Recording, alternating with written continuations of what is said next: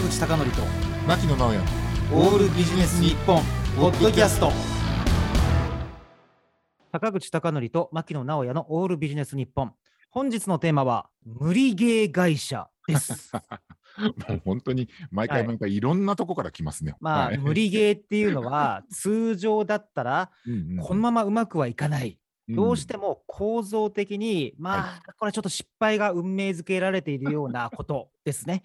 なんで、無理ゲー社会ならぬ無理ゲー会社というのは、うん。まあ、通常だったらちょっとこうね、業績があんまり芳しくないとか、うん。ちょっと売り上げが上がらないとか、うん。利益が上がらないということを、まあ、無理ゲー会社と呼んでるんですね。なるほど。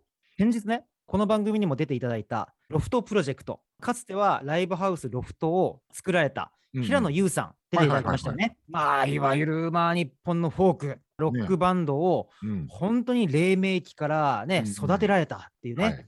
方じゃないですか。はい。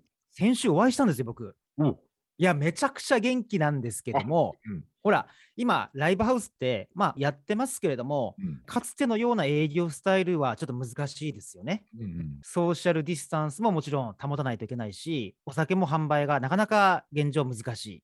うん。で、平野さんと、今、ロックとかどうですかって話を聞いたら、なんと、本当に日本のロックを育ててきたあの平野さんがですよ、はい今、ヒップホップにハマってると。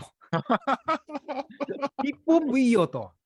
で、スマホで空間オーディオの Bluetooth イヤホンで、はいはいはい。ね、いや、ラップ聞いてるんですって。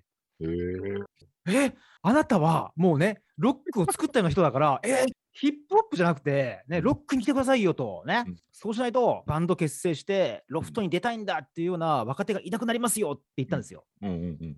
でそしたら平野さんが、いやー、あのラップのね、内容のなさがいいじゃないかと。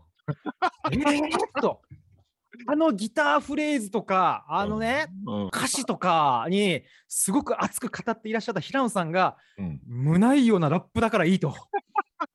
これは本当にコロナ禍というのはいろんなね 物事を変えるんだなと思ったんですがそうね、ねそこでちょっとわざとらしく話をつなげるんですが、うん。えーここのところ本当にラップとかヒップホップの売り上げがすごく伸びてるんで、ややっぱりですねうん、確か2018年に象徴的だったのが、ロックとかの売り上げをアメリカではラップとかヒップホップが抜いたんですよ。おなるほど。だから、まあ、それに伴って楽器を買う人もすごく少なくなっていたんですね。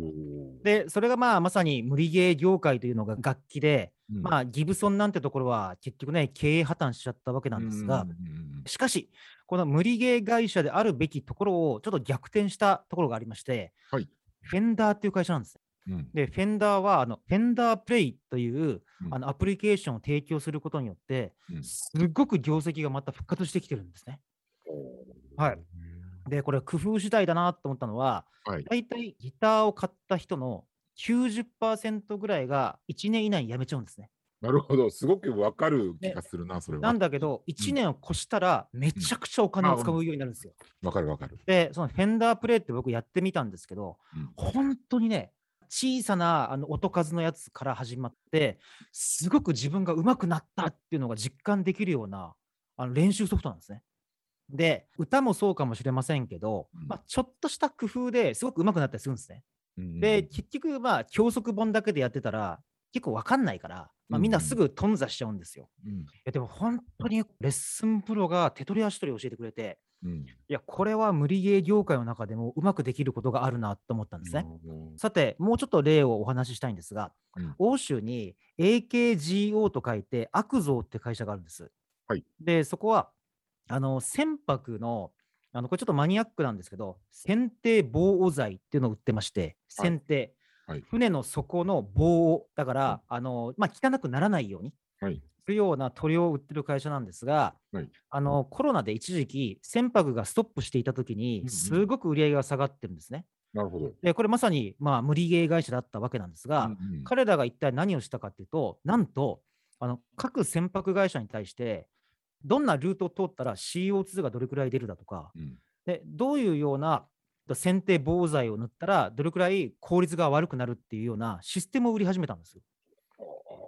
そしたら、うんあの船舶会社もその時はまあ比較的時間がありますんで、うんそういうふうなアプリをこういろんなところが導入し始めて、うんで復活した時に、その悪像っていうところの選定防剤を優先的にこう使うようになったと。いやー、まさに無理ゲー会社、無理ゲー業界でもいろんなこうバックアップの仕方があるなと思いまして、うん。で最後、あのこれちょっと埼玉県でちょっとお話ししたあのメーカーで面白い事例がありました。うん。で、その会社はちょっとあのね、あのややちょっと苦しくなった業界のところなんですが、はい。あのですね、面白いなと思ったのが、営業の方針として、はい。あの片道1時間以上かかるところはもう行かないっていう決断を下してるんですよ。はい。